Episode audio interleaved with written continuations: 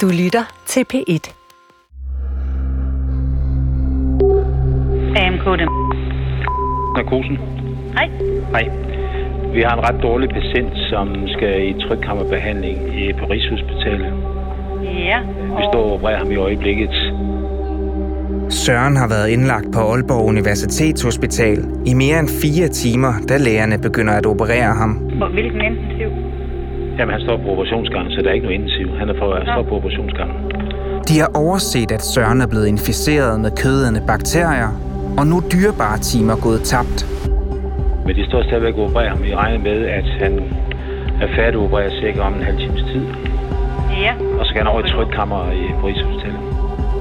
For at stoppe de farlige bakterier i at sprede sig, vælger lægerne i Aalborg at overføre Søren med helikopter til Rigshospitalet i København. Og det var Farid.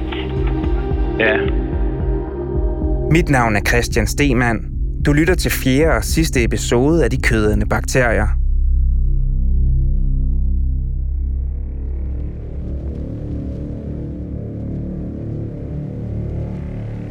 Mine svigerforældre og jeg, vi står op der på, øh, på et eller andet venteværelse øh, på, på Aalborg sygehus, hvor, hvor, hvor der også er andre, der sidder efterhånden. Så de folk omkring os kan jo godt mærke, at, øh, at, at det her det er sådan en ret øh, livstruende altså sådan, øh, situation. Så de går så ud, og, og, og så vi kan være derinde alene. Ikke? Altså, øh, Lægerne i Aalborg har travlt med at operere Søren, da de indser, at de kødende bakterier har spredt sig fra såret på knæet til blandt andet maven. Og derfor skal der et voldsomt indgreb til, hvis Søren skal overleve, forklarer ekspert i kødende bakterier Marco Bo Hansen. Kirurgen vil så rense ud, fjerne alt det døde væv. Og det, det lyder voldsomt, fordi det man i praksis gør, det er, at man begynder at skære indtil, at det begynder at bløde. Når det begynder at bløde, så er det tegn på, at vævet er sundt og rask, og så stopper man der.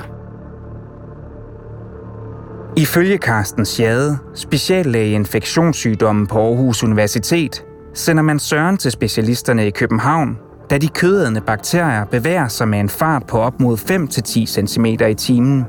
De øh, vælger at sende ham med, med helikopter til Rigshospitalet for at behandle ham i en tryktank. Og det er jo fordi de her, nogle af de bakterier, han har, det er sådan nogle af det, der hedder anaerobe bakterier, som ikke kan vokse, hvor der er ilt. Og det man gør, når man kommer i, øh, altså, så kommer man ind i en tryktamp, øh, hvor du altså ilt under et højere tryk, og det vil sige, så, så hæmmer man jo væksten af de her bakterier, så hvor der kommer bedre ilt til vævene. Den læge, der så kommer op, han kommer så og siger, at de er ved at gøre ham klar til helikopteren, 81 løfter mod atletikstadion. og om jeg vil komme øh, ned og sige farvel til ham. Jorden over 40, 3 POB. Er det overflytning til Rit? Ja, det er overflytning.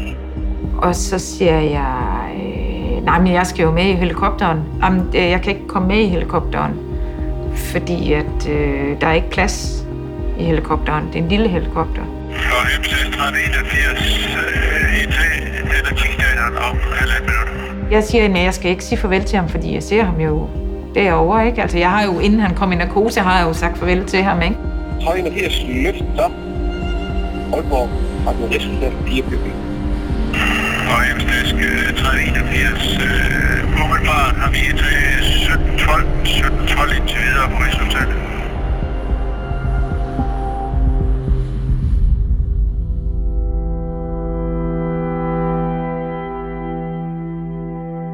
Min svigermor og jeg bliver kørt til Aalborg Lufthavn, hvor vi skal tage flyet til København for at tage imod Søren på Rigshospitalet. Og vi kommer så der til Aalborg Lufthavn, og, og ja, der, der i check-in, der, der, der, der, altså der mister jeg det fuldstændig. Altså, der kan jeg slet ikke trække vejret, altså, og, og må simpelthen... Øh, jamen, det, jeg tror, det er et angst. Det må, jeg har aldrig haft et angstanfald før, men det får jeg der. Altså, jeg kan simpelthen ikke trække vejret. Jeg kan simpelthen ikke trække vejret. Og jeg må ned og sidde der i, i check-in og, og, og få vejret.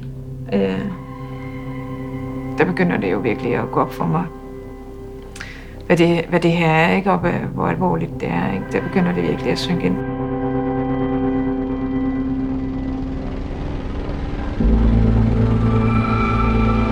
Og MCS sæt os lige på Heslø øh, i tre minutter. Og 31, I siger lige på i tre minutter, det er? Det er korrekt, 3-5 minutter, vi har stoppet her.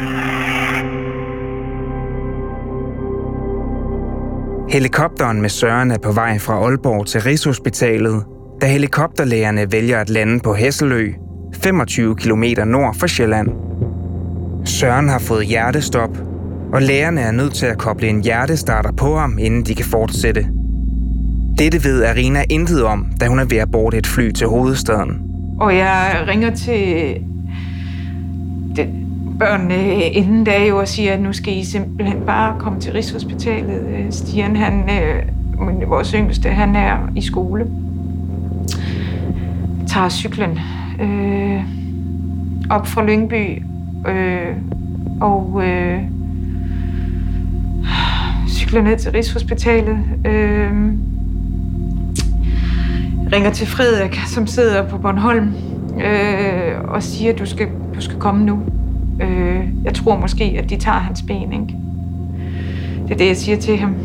Jeg ringer til øh, vores venner, Nils og Nina, øh, og beder dem om, og jeg øh, beder Nina om at, øh, at være inde på Rigshospitalet øh, ved Traumacenteret for at tage imod Stian og Frederik, når de kommer ind, så de ikke er alene der. Og øh, Niels, som er jo på arbejde, øh, beder ham om at, at hente, hente mig, øh, hente mig og min svigermor ude i lufthavnen og køre os til Rigshospitalet. 46 timer efter Sørens ulykke lander han på taget af Rigshospitalet. Og efter 381 on ground deroppe. Vi lander i København og bliver kørt øh, mod Rigshospitalet. Og der har jeg sgu mistet fatning. Jeg kan simpelthen ikke øh, helt... Jeg kommer ind og skal finde traumacenteret og kan ikke finde en rød dør. Og... Men vi finder sådan så til sidst og må spørge igen i receptionen, og jeg ved, at mine drenge de sidder derinde, og, og, og så finder vi den der dør, og så og så står der en sygeplejerske inden for døren, og hun står, der kommer en mand lige ind foran, så også skal derind. Og det, men hun har kun sådan fokus på os, og, og så tager hun imod mig og siger hun, om det, det, det, om det er Sørens kone og hans mor. Og, og så kan jeg jo bare regne ud. Og så siger jeg så, jamen, jamen er, han, øh, er han død? Arina får det svar, hun frygter. Søren dør 44 år gammel.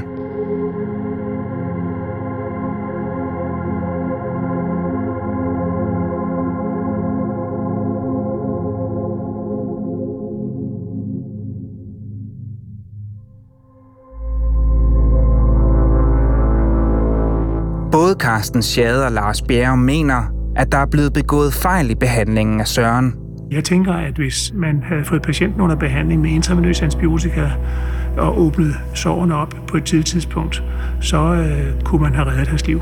Så det havde været en markant ændret prognose ved en korrekt øh, diagnostik og behandling fra vagtlægens side. Altså, jeg, jeg har svært ved at forstå, hvorfor, hvorfor der går, skal gå så lang tid, fra han kommer ind med oplagte tegn på nekrotiserende bøddelsinfektion, til han reelt er på operationsbordet. Hvis man har så alvorlig infektion, så tæller tiden tæller. Styrelsen for Patientklager har udtalt kritik af både Aalborg Universitetshospital og lægevagten i Region Nordjylland for deres behandling af Søren. Lægevagten har ikke ønsket at stille op til et interview, men i en afgørelse får lægevagten kritik for ikke at henvise Søren til en akut konsultation hos en læge, da Arina ringer første gang. Aalborg Universitetshospital får samtidig kritik for ikke at have iværksat en operation af Søren tidligere. Michael Brøgner Schmidt, der er lægefaglig direktør på Aalborg Universitetshospital, erkender, at man ikke handlede hurtigt nok. Det er jo svært for mig at svare på, hvorfor man ikke fik mistanken tidligere. Vi kan bare konstatere, at den mistanke ikke blev rejst, fordi så havde man sat i gang med hyperakut operation. Det er jo også det, vi får kritik for af Styrelsen for Patientklager, at vi var på forkert diagnosespor. Vi burde have kendt det tidligere.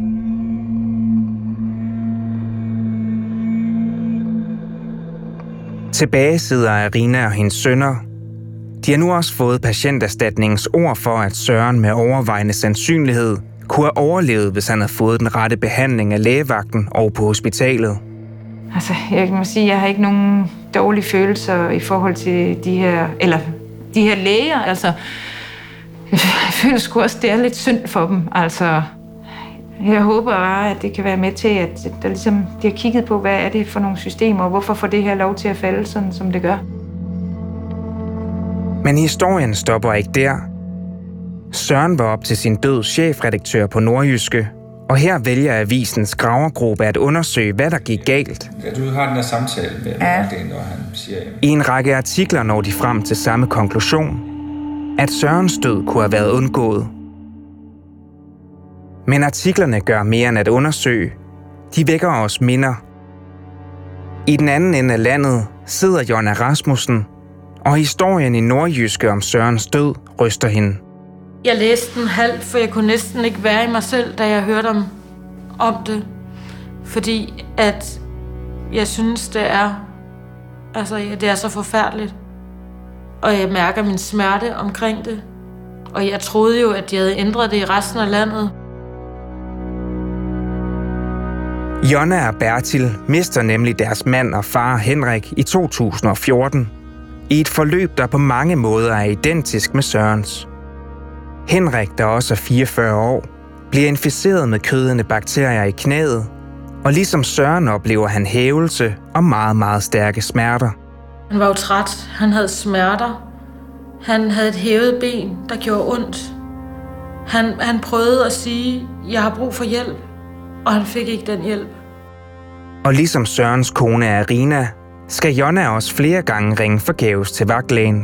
Det virker som om, at smerten er så voldsom, så, så de her piller slet ikke, øh, de bliver nærmest øh, bedøvet af den smerte. Jeg ved ikke, kan man sige sådan noget der?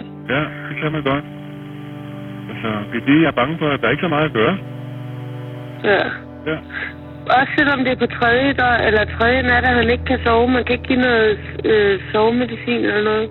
Noget helt, helt almindelig god gammeldags ting. En varm kakao og sådan nogle ting. Det er det, jeg tænker på. Vagtlægen siger altså, der er intet farligt, og at Henrik blot skal prøve at drikke noget kakao. Men smerterne i Henriks ben forsvinder ikke. Det er sådan, at øh, jeg vågner om natten, og Henrik han råber, hjælp mig. Jeg dør. Jeg, jeg kan ikke mere. Medicinen virker ikke. Jeg, jeg har en misfarvning på låret, og han, han skriger sådan. Derfor ringer Jonna nu til vagtcentralen på 112. Det, det er Sørensen, der kan hjælpe med. Jeg har det Rasmussen der. I baggrunden kan man høre en desperat Henrik, der kæmper med smerterne. Det gjorde han i går eftermiddag. Eller i går middag, var det. Opereret? Opereret i torsdag. Nej, i tirsdags. I tirsdags for en uge siden. I dag for en uge siden. Ja. Ja, det er smerter. Ja, han, altså, han kan ikke tage imod morfinen mere, og han har været vågen på tredje døgn. Han har ikke sovet. Ja, nej, nej, men... Men det oplysning har ikke noget brok eller noget, det? Tror ikke, det er noget brok, men de sagde, der var også risiko for, øh, for at der kom en, en blodprop. Han, han skriger nu. Den risiko, det har jeg kan godt høre ham det godt. Ja, det er godt. Ja, er der helt at høre? Ja, vi ringede også til akutten i, i nat. De kunne heller ikke gøre noget, men nu er der kommet sådan et rødt mærke. Ja, ja. Altså, jeg må komme ind. Ja. Det er godt, det, det er godt, det er ham, der sidder her og spørger. Ja. Sygeplejersken sender en ambulance, der skal hente Henrik, men kommer samtidig med kommentaren, det er godt, det ikke er ham, der skal føde jeres børn. Henrik ender med at blive akut opereret for kødende bakterier senere den dag, men operationen kommer for sent. Først kommer der en læge. Han er vældig vred over, kan jeg fornemme, at det er kommet så langt ud det her. Altså jeg kan mærke, at han er indineret på vores vegne. Og så siger han så, øh, vi har skåret, vi har øh, prøvet at fjerne alt det. der var inficeret.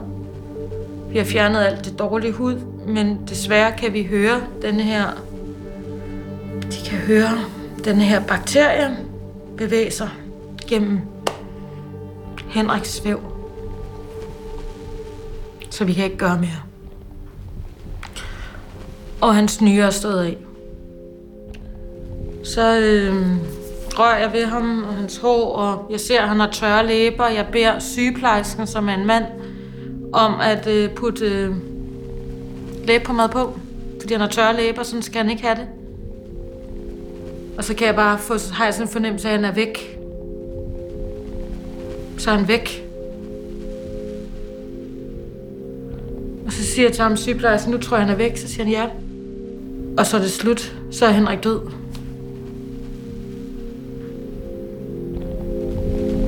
Henrik er død.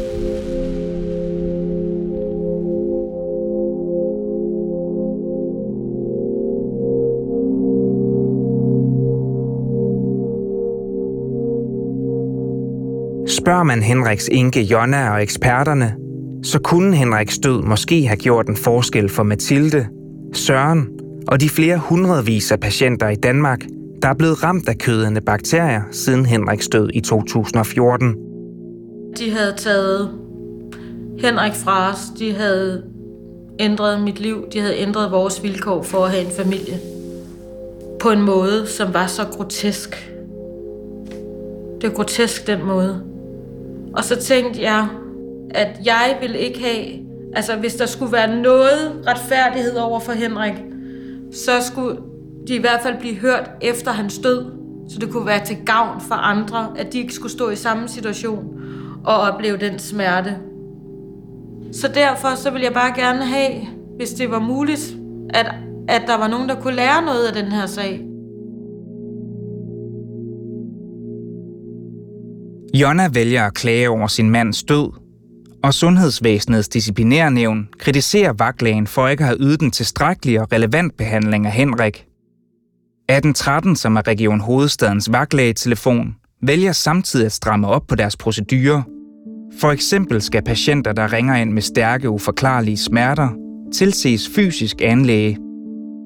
Jonna får sat så meget fokus på Henriks død, at regionen i flere interviews tilbage i 2015 forklarer, hvad de har lært af Henriks sygdomsforløb. Region Hovedstaden har nu gennemgået den her sag, og på den baggrund så indskærpet en række procedurer over for personale. Godmorgen, Svend Hartling. Godmorgen. Koncerndirektør i Region Hovedstaden. Hvordan kunne det gå så galt i den her sag? Ja, det er jo en ulykkelig situation. Derfor er Jonna også overrasket, da hun læser om Sørens sygdomsforløb i Nordjyske mange år senere. Og jeg troede jo, at de havde ændret det i resten af landet. Henriks sag blev ifølge Region Hovedstaden indberettet som en såkaldt utilsigtet hændelse til Styrelsen for Patientsikkerhed, som arbejder med at forhindre, at de samme fejl i sundhedsvæsenet gentager sig.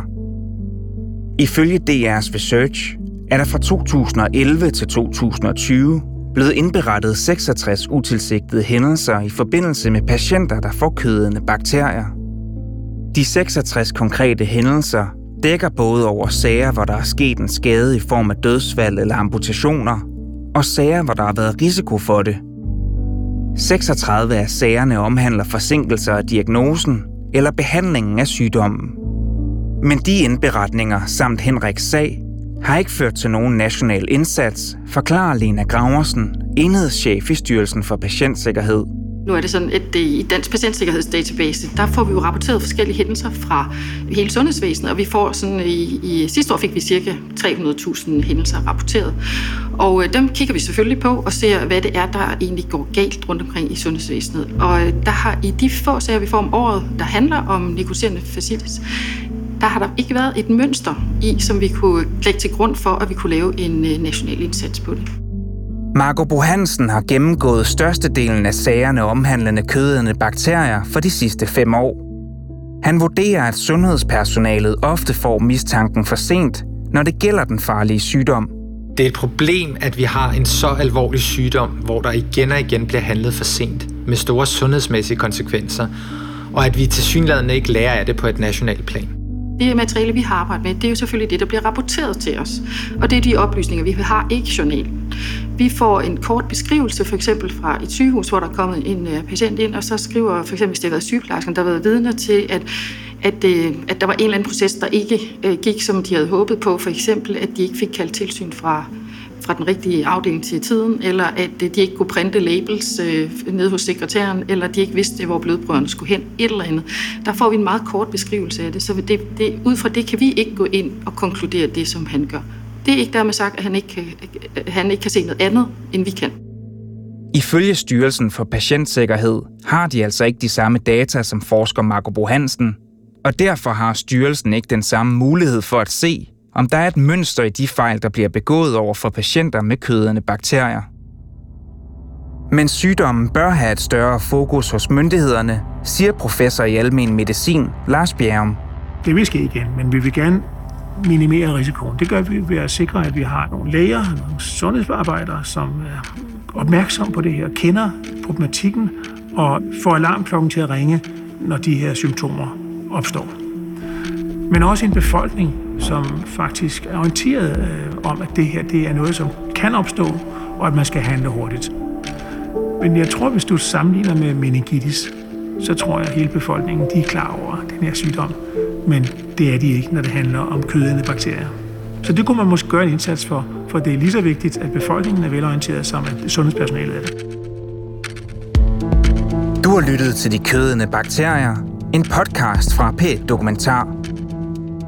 Idé og research af Allan Christiansen. Ida Skjærk har lavet lyddesign. Temamusik er komponeret af Asbjørn Kjærgaard Pedersen. Anne Skjerning er redaktør. Og serien er tilrettelagt af Jonathan Plasing og mig. Jeg hedder Christian Stemann. Efter interviewet med Styrelsen for Patientsikkerhed er styrelsen vendt tilbage til DR. Nu oplyser de, at de i et samarbejde med regionerne vil sætte fokus på processerne ved tidskritiske sygdomme, såsom kødende bakterier, så patienterne sikres den hurtigst mulige behandling. Og hvis du mangler noget at lytte til nu, så vil jeg anbefale dig at høre Det Brændte Bordel, en undersøgende podcast om en polsk bande, der er mistænkt for en morbrand på et bordel i Aalborg. Tak fordi du lyttede med. Gå på opdagelse i alle DR's podcast og radioprogrammer. I appen DR Lyd.